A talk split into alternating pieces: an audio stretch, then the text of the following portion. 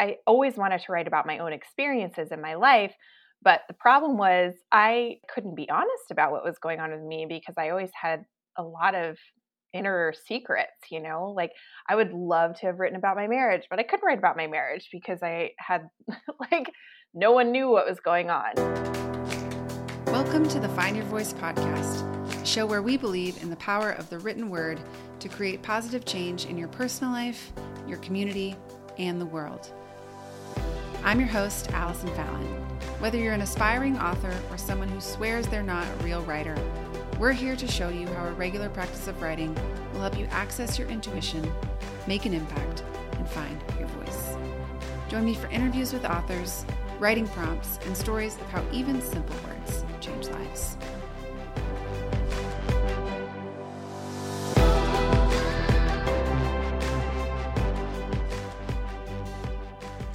Today, on this very special episode of the Find Your Voice podcast, I talk to a woman who is a client of ours at Find Your Voice, one of my very favorite writers, and also one of the most badass women I know, Laura McKowen.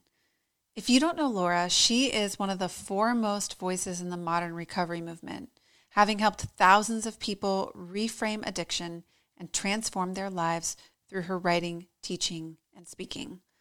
Laura writes an award winning blog, hosted the iTunes Top 100 Home Podcast, and Spiritualish, a show that provided an irreverent take on self development and spirituality. She's been featured in WebMD, New York Post, Huffington Post, The Today Show, and more. It's a gift and an honor to have her on the show, but the reason I'm so excited for you to hear this conversation is that Laura is a woman who has transformed her life with the practice of writing. She's not only found healing and recovery, she's made a full time living for herself as an author and teacher, and she's written a book that's a beautiful piece of work and is transforming the lives of others. In today's episode, we talk candidly about the things that keep all of us from becoming the highest and best versions of ourselves. And we talk about how to find a path to the life we always knew was possible. We talk about publishing, we talk about journaling, we talk about addiction, we talk about the big industry of alcohol, and of course, we talk about her new book titled We Are the Luckiest The Surprising Magic of a Sober Life. So, buckle up and get ready for this fun, honest, and undeniably vulnerable conversation with Laura McKowen.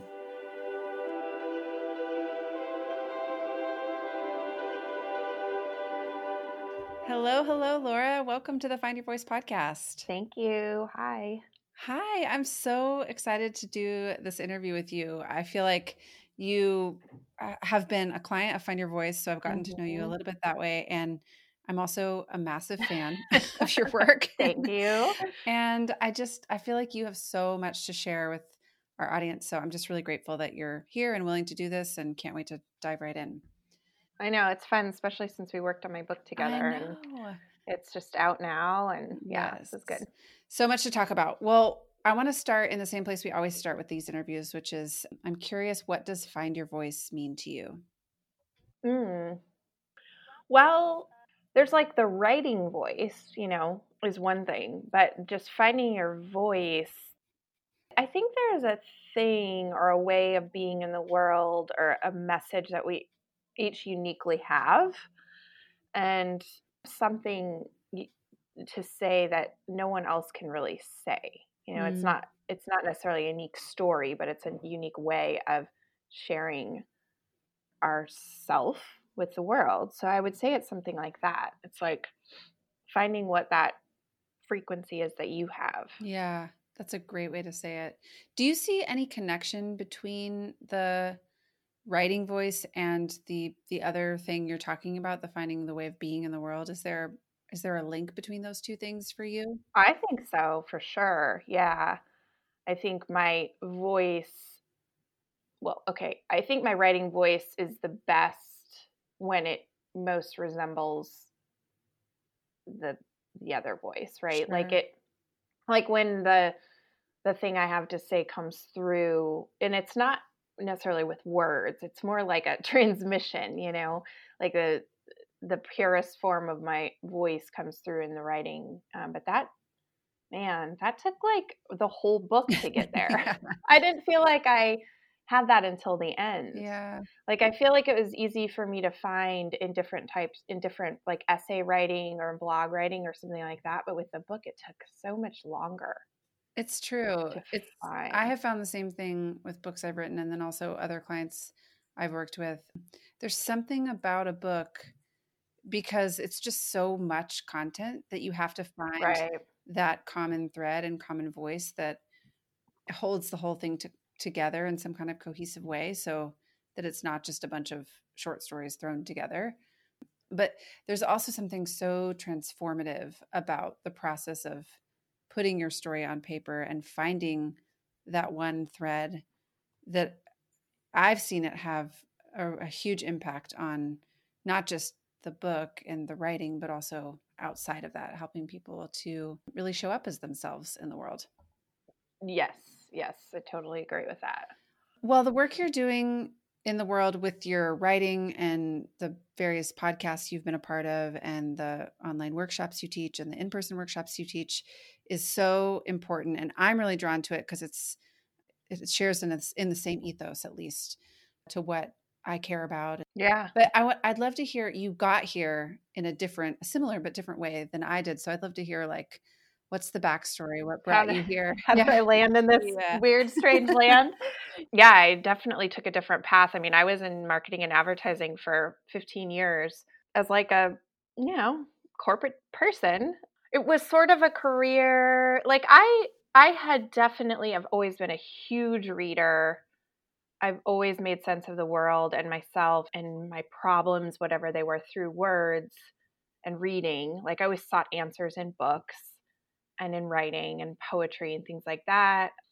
And I had mm-hmm. like these sort of dreams of being an author, but they seemed so ridiculously far out there and not there was just no way that was going to be my path. I just didn't see a way to that. Mm. I don't know I don't know why. It just felt like, well, that's something other people do, like creative people or artsy people. You know, I just never saw myself as that. It, yeah, it seems like a, some other planet where I just wasn't invited to that or didn't know how to get there.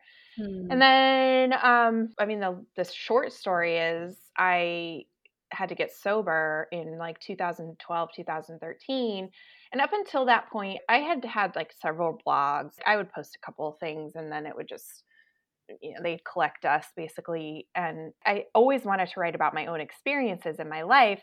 But the problem was I couldn't be honest about what was going on with me because I always had a lot of inner secrets, you know? Like I would love to have written about my marriage, but I couldn't write about my marriage because I had like no one knew what was going on, you know, inside me.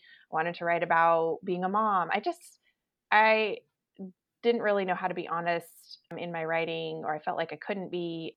I also was like just busy with my life and, you know, primarily like drinking and recovering from drinking. And I was just like, say, I was really busy, you know?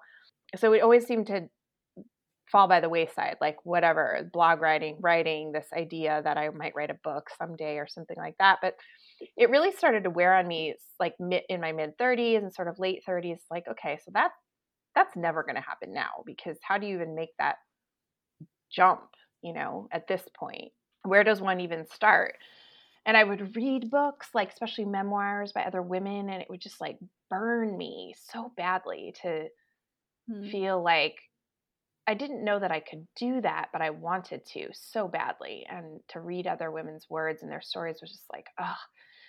But so I went to get sober, and that experience was so difficult and so, so difficult. And it, it gave me something to write about. For whatever reason, I just started writing about it. And any anything from you know starting a new Instagram account and writing posts there where I was just really honest about what was going on and you know the blog that i started which is now just like my normal website blog but it started as a thing called i fly at night. And it just gave me a story to tell you know? Before i even really mm. got sober i just had so much to say about it and so much that i needed to process and writing helped me figure out what was going on and I started writing in earnest really then, so like 2013. And I got sober in 2014. And And I um, started a podcast in 2015 called Home, and that grew to be surprisingly big. And and that too helped the writing in a way because it was like I figured out how to talk about my story, right? So yeah, all these ways that we sort of learn our story through conversation, uh, whether it's writing or actually talking or whatever, it all played a part. And then, so I, I had been writing pretty regularly for a couple years and doing this podcast for a couple years. And I also had become a yoga teacher way back in like 2009.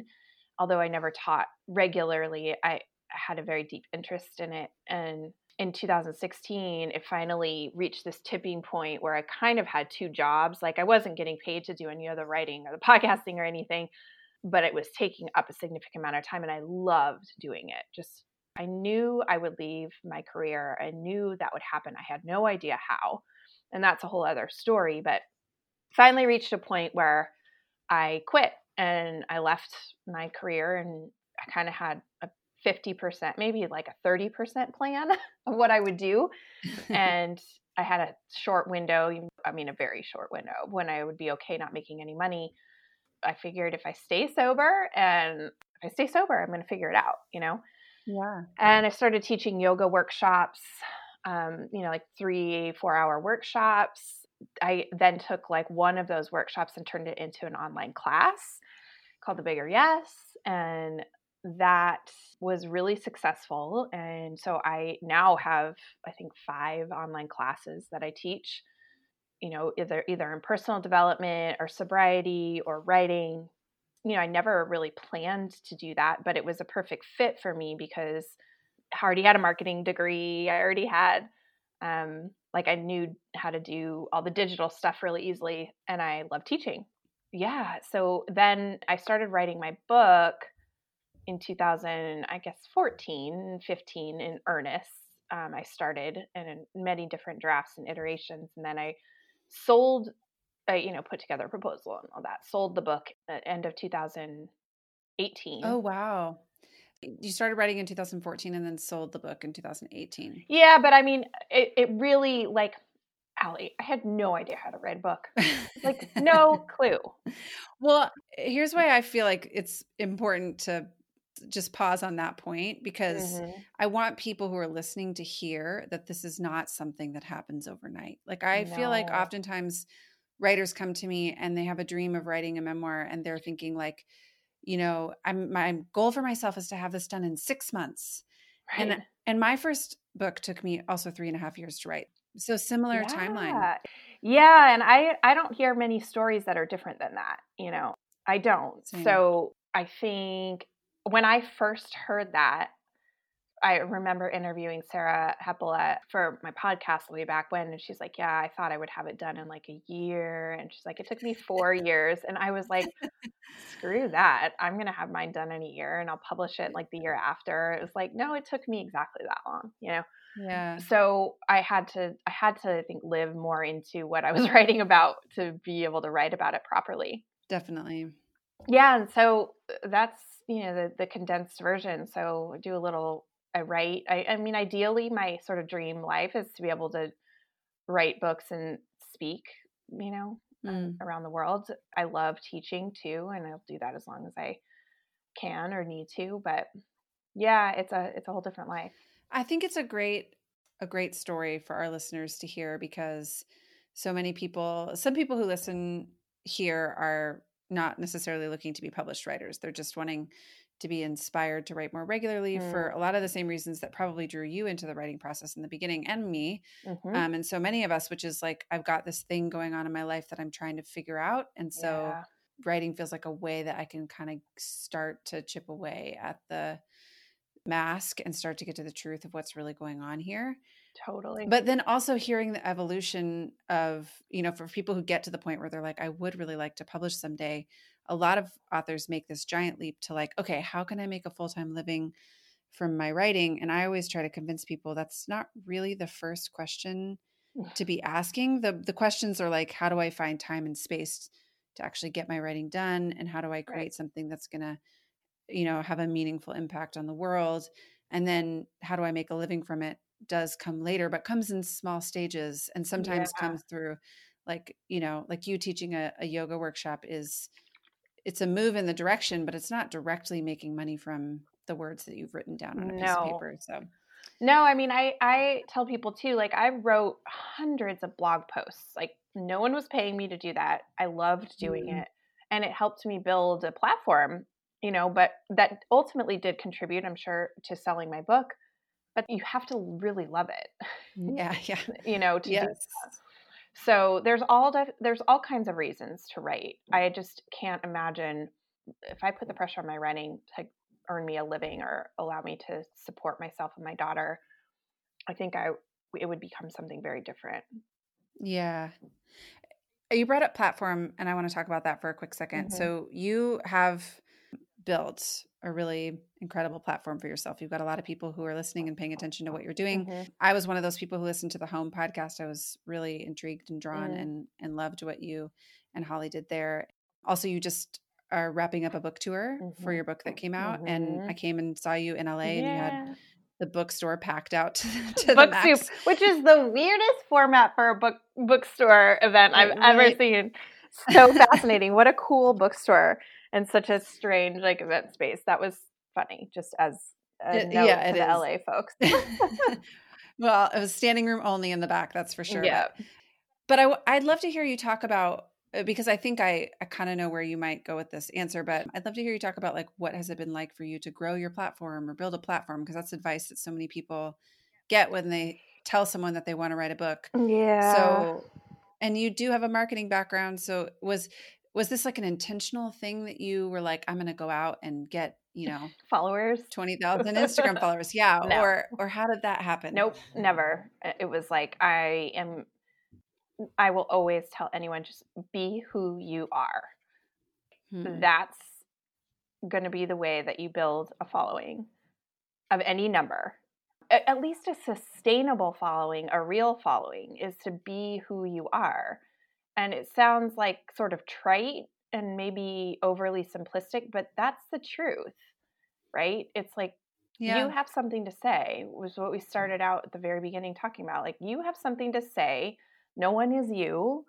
And yes, there is some strategy involved in there. Like I, you know, try to publish, uh, you know, a few times a week and I figured out the right times to post something on Instagram sure. and stuff like that. Like I think all those learning all those tidbits helps you establish some sort of rhythm, but nothing nothing is more important than being who you are. So sharing your life a little bit, sharing your experience, acting as if you have something to teach people, right?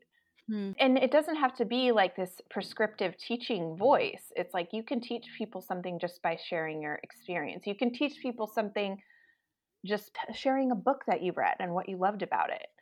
You could teach people something by sharing a little snapshot of your life. There are all kinds of people out there. You want your platform to be the people who are actually going to read your book, which means that they're actually going to be interested in the work that you do. So I think in that sense, the best way to be, uh, you know, on, online is to be who you are. There are there are things about platform that are why you know just so grossly misunderstood, like Instagram followers and Facebook followers and all that. They count for a decent amount, but it's you know there are other pieces that are actually more beneficial to you, like building an email list and. Mm-hmm for fiction writers too, like it just matters so much less. Like yeah. at all if at all. That's really true. You know, so I and I also tell people like even uh, you don't have to do it. Like you just don't. And I've seen lots of people sell books. Some people just hate social media. It's forced. They hate being on there. It shows in what they post. They don't want to do it. And so sure. they just commit to doing a minimal amount, you know, of what they need to do to sort of check the box. And that's totally fine. For me, it's something that I actually really like doing. I'm not good at doing things I don't like. So I, I, it exercises my writing muscle actually a little bit to do little Instagram posts. You know, I like, yeah. I like that. I like the community aspect of it. I like hearing from people and yeah, but no, I never set out like I'm going to build a community of X number of people. Yeah. Uh, I never did that. One of the things that was so compelling to me about the home podcast is when I was telling a friend about it after I started listening, I was like, it, it literally feels like you're eavesdropping on a phone call between I know these two girls. You know, like it, it was just I think the the lack of and I mean this is the highest compliment, but the lack of mm. production. Mm. Like it wasn't highly uh-uh. edited. It wasn't like you didn't go into it going like, well, this is the objective of the episode today and sort of like take us on a straight linear journey to get no, there. It was a conversation, literally. We would be like, what generally do we want to talk about? And let's just press record. Some people hated that though. You know, it's different for everybody. Like I loved listening to Joe Rogan. It's his podcasts are three hours long. And the reason I love them, and I think the reason why he's so wildly successful, is because he does not have an agenda. He brings people on who he's interested in talking to, and you literally sit there and hear them have a conversation for three hours. Hmm. It shouldn't That's work. It, mm. but it, you can but feel the passion and the you can yeah, just feel people connecting it. in a mm-hmm. real way. We don't yeah. get that anymore. You know, yeah. we don't get that very often. That's true. That's a great transition into this next question I have for you because you know so much of what you're talking about is sobriety from alcohol. Mm-hmm. So there's definitely a big piece of the audience that are that are drawn to hear you talk about that and maybe share in a similar experience to that. But I personally have been so drawn to your writing and to your work and and I know so many other people who have who don't share that exact same experience. So I'm yeah. curious to hear from you what is it that that is connecting us to what you're talking about? What mm. makes it feel so uniquely human? Oh, I think it's just pain. Hmm.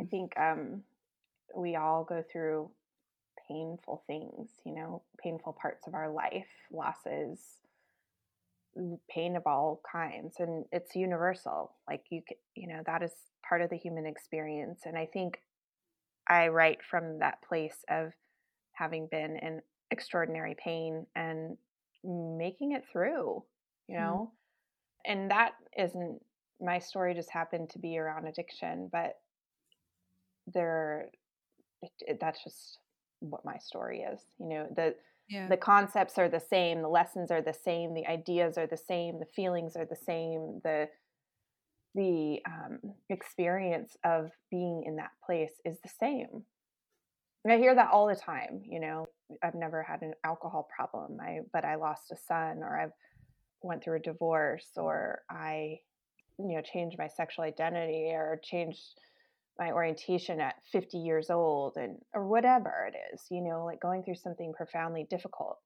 hmm. i think is what is the connective thing you know when i read first read your work i read it before it came out because i was helping with some of the editing mm-hmm. one of the things that happened for me was it really started to change the way i wanted to orient my relationship around alcohol even though i don't have a quote problem with alcohol right so, but I I just did start to notice how this thing has become the center point of every social gathering yeah. that I go to and yep. has become uh like you know, I would go through a week and think there hasn't been a single night this week that I've not had something to drink. And usually right. it's just a glass of wine. But I just started to think about it a little bit differently and think like, am I really choosing this? Or right? Am I just or, falling into some? Yeah. Mm-hmm. Is it just the pattern that's here? And so I would find myself in certain circumstances being like, I actually don't know if I even want a glass of wine, but it's being offered to me, and so I'm taking it. I know. I'd love to hear you talk about what you what you think about that. Yeah, I mean, I think alcohol is this fantastic, like, uh, sort of anomaly in our culture where it's a literal drug like if mm. alcohol came out today, it would be banned. Absolutely. No, I'm not even joking. Yeah. It would be. An article just came out, um, I think, from the BBC a couple weeks ago that said that. And study upon study is now coming out to say that there's no safe amount of alcohol to drink. This whole moderation thing is complete bullshit, but we don't see any of those you know studies in the mainstream media because there's a it's a multi-billion sure. dollar industry so it's this really powerful dangerous drug but we don't think of it like that at all. I mean it's basically benign to us you know? Even my daughter's like thinks that diet coke and and smoking cigarettes is like evil but she doesn't see alcohol as that evil you know? She or evil's the wrong word but you know what i mean. Like she sure, doesn't see yeah. it as dangerous. She it's only in conversations where i've had to really like educate her as a 10 year old because what she observes largely is that adults drink alcohol. No big deal. Sure so and it's everywhere you go we use it for every it's at every celebration every funeral every you know birth of our kids everywhere uh, every meal um, we put it in beautiful bottles. It's like the most, we love alcohol. We love it. And, um, and we don't largely think of it as a drug. We think of it as this like beautiful accessory to living a, a life, a good life, right? Yeah. Punctuating yeah. our like moments of connection and all that to the point where if you don't accept a drink, you're either sober or pregnant. Right. like, well, I it's like the only drug that you have to explain not using, which is so yeah. weird, right? No one would ever say, "Why aren't you smoking tonight?" or "Why aren't you doing a line of coke tonight at dinner?" It's like or even even weed, which is absolutely objectively more, you know, benign than than alcohol. No one yeah. would be like, "Where's your joint?" You know, what's the deal? It's just True. fascinating, and there's a ton of history there uh, as to how we got here. But um, yeah, it, I it, this was a, a big reason why when I went to get sober, I was so angry because I saw like this isn't just Laura has a problem, right? Mm. This is like a massive thing that we are all we're all so duped about. Yeah. We're so duped about it. And how, what the hell happened?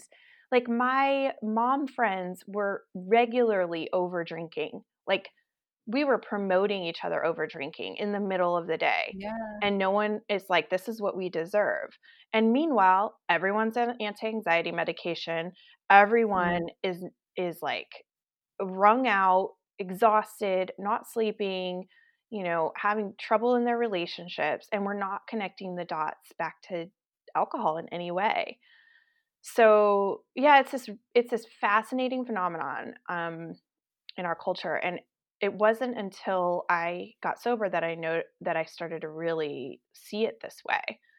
Um, just that it's everywhere. I mean, I grew up in a family where everyone drank. Like it was just, I just assumed that's what I would do, and no big deal. And um, I, I didn't think of it as anything. And then mm. you start to like learn more and actually see. I mean, my inbox, hundreds of emails every week from women like our age, you know, that yeah. are that have found themselves in trouble with drinking. And it didn't start yeah. out that way. And a lot of them aren't even drinking like you know what would qualify a, like they would never qualify as an alcoholic Sure. They're just, um, it has caused, it, there's a direct link between anxiety and alcohol, which is massive. Anxiety disorders are the number one, like, mental health issue by far among women. It destroys your sleep. I mean, the list goes on and on and on. Yeah. And the funny thing is, we go to like these crazy great lengths to, you know, eat the cleanest food and remove all these toxins from our body and do yoga and you know and uh, be so self-aware and meditate and read all these self-help books and yet you know we still ingest like basically ethanol. It's just, it's kind of funny and in a not funny way but yeah so actually, i hadn't i hadn't made that connection before but that's actually really ironic. It's really really crazy. If you look at the, at the actual reality of what damage alcohol does. I was listening to this this clinical psychologist who did his PhD in drugs, uh, like in studying drugs and, and alcohol, and he his research proved that it is by far the most dangerous drug, and um, like by far, and causes more deaths than all the other drugs combined. And you know, it, but we just don't see it that way. It's so so interesting. So anyway, you know, not to be on a soapbox, but I just think it's fascinating like because I never heard any of this. No one was ever like no one ever talked about not drinking unless it was like, oh god, they have a problem. You know, someone has a problem, they have to stop. It was just this Yeah. foregone conclusion that you were going to drink and everything we did revolved like you said, it's just part of every social thing. Um so Yeah. yeah. There, there's a chapter in the book where you talk about how um, the the people will ask the question like, "Am I an addict? Do I Mhm. have an al- do I have a problem with alcohol?" And where you you spend the whole chapter really talking about why that's not even The right question. question. Yeah. Yeah, maybe talk a Well, little bit who wants to call themselves an alcoholic? Like no one has even a pos- uh, like a neutral, you know, um, image of an alcoholic. It's always pretty ugly, you know. So, and it's not. Um, you don't have to qualify as an alcoholic for alcohol to be really, really messing with your life in a significant way, you know. So, yeah, I mean, the uh, I don't call myself an alcoholic, and I mean, I could qualify like every single question on that that quiz I would be answering yes to, but I don't call myself that because it's like it just feels like this sort of punitive thing. It, I mean, the question I hope I want people to ask. So we usually say like, "Is this bad enough that I have to change? Is my drinking bad enough?" Yeah, so many Yeah. emails that say that. Like, this is what it looks like, and it, it, could be any behavior, right? Is this bad enough that I have to change? It's like, well, what if we flipped the question and said, "Is this good enough for you to stay the same?" Like, Mm. is your life good enough? Is this is what it looks like now good enough for you to stay the same? And an even better question is, are you free? Are you free with this thing? Does it own you in some way? You get a much different answer, you know, That's so good. Such an important question for all of us to be asking ourselves about anything. about anything. It was the question I started asking myself about alcohol, even though I don't, I would not classify as the traditional addict. right. Like when when you go into a party, like you said, do are you free? Like, is this owning you somehow? Like, do you feel like you have to say yes because you don't want to deal with what it means to say no, or or Yeah. even are you uncomfortable not having a glass of wine? You know, like that's Yeah. that's a behavior or something that owns you. You know, it's worth looking at. So great. I wish we could talk about that all day, but I do want to transition Uh-huh. to talking a little bit about your book because I want to make sure that we have time for that. Your book is out now. It's called We Are the Luckiest. It's Laura, it's so beautifully written. You know, I'm sure you've heard this a thousand times being out on tour, but it's so beautifully written. It's an incredible story that has so much Thank depth you. and humanity to it. Everybody who is listening should go get a copy of it if you haven't already. Tell us a little bit about the title. Yeah, so I mean, when I had to get sober, I thought it was the worst thing that could ever happen to me, like a lot of people do. And I thought it was the end of everything, uh, you know, my social life and my work life and my dating life and all of that. And I would say, like, I just, people who can drink normally are just so lucky, you know, like, I just wish I, this wasn't my thing. Mhm. And I realized pretty early on that I was the lucky one. Like, I could feel my feelings as hard as they were. Yeah. I could I was able to feel them. I wasn't cutting myself off at the knees all the time, every night, cutting off my potential for what I could be. I didn't have to wallow in this horrific shame all the time. I was I could show my mm. daughter a different life and I could have relationships that were real and based on something solid. And I realized it was like, no, we are the lucky ones. Those of us that get this call, painful as it is, to wake up are, are lucky. So that's where it came from. Beautiful. You wrote in the book about, you wrote very honestly about your journey to recovery. And you told a lot of hard stories. Also, you, you know, you had mentioned to me that the point of the book wasn't to go dig up all these ugly past stories and and you know Yeah. tell everything about what it was like to be in that season of your life. But I'm curious how you decided what to share with a reader and what to leave out. Mm. Yeah, I did not realize, and I'm sure you know you have experienced this too. Like you leave out almost everything. yeah. I, Yeah. you know, picked the story that would best illustrate the point I was trying to make in that chapter or in that section, whatever. You know, like if I'm talking about the shame of being a mom who who drank, what is the best story I have to tell about that? Mm. And the best meaning the purest story, you know, the the one that really gets at the heart of it, not the easiest one. If I want to tell a story about what happened in my marriage, in one conversation, you know, what's the conversation that best illustrates that?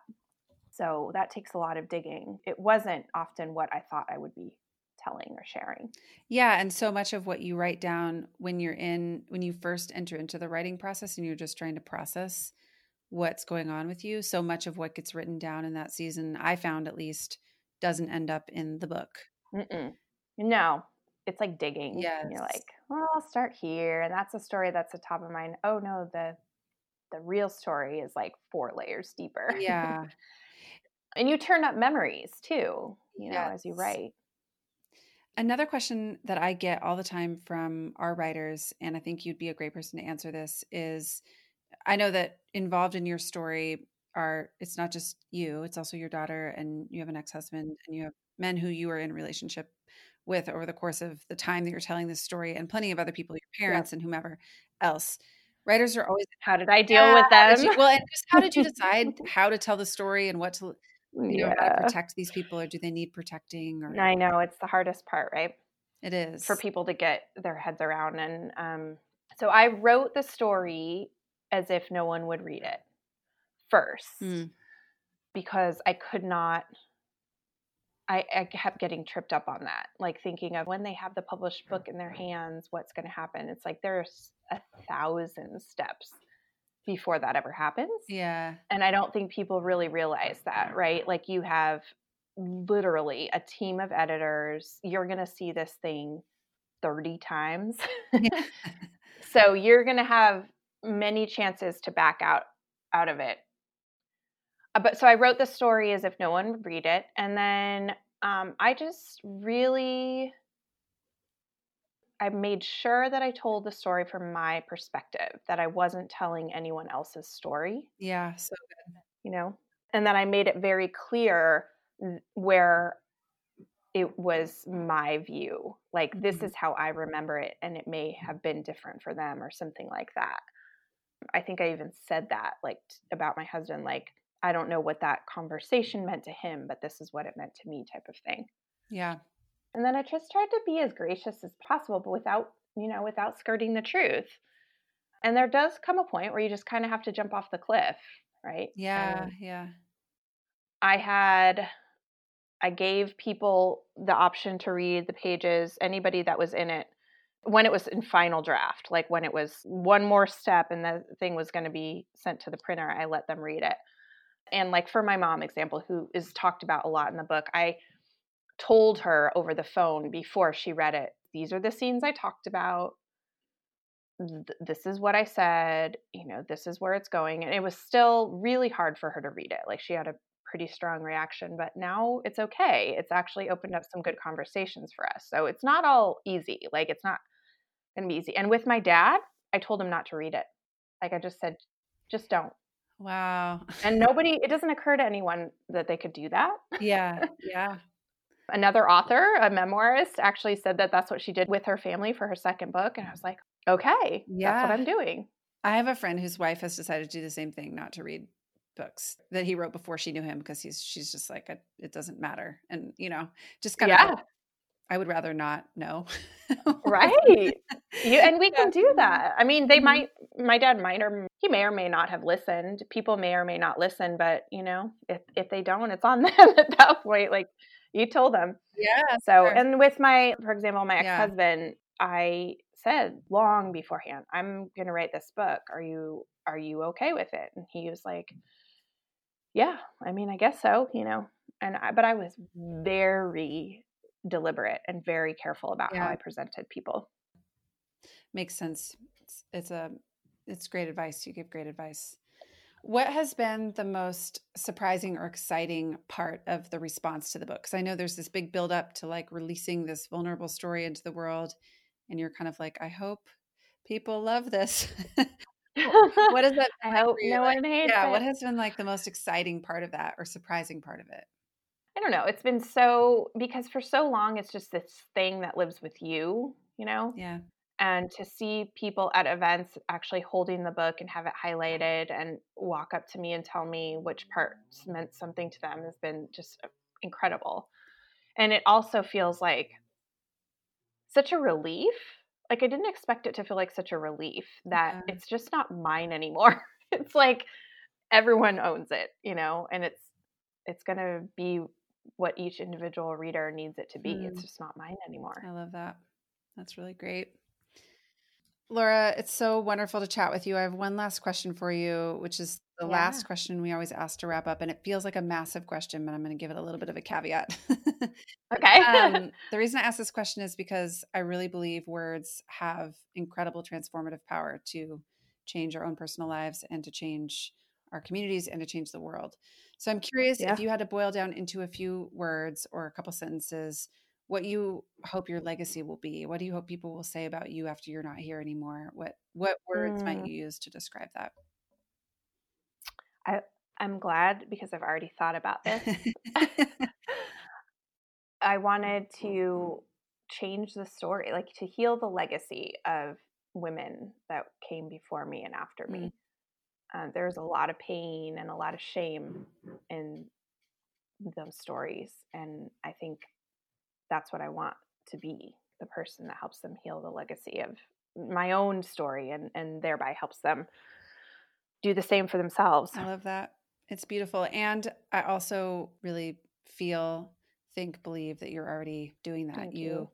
have exhibited such bravery in so many different ways and and those of us who are following along are learning from your courage. So thank you for being so vulnerable with us. Thank you. Likewise. And thank you so much for being here today. We really, really appreciate it. You're welcome. Thanks.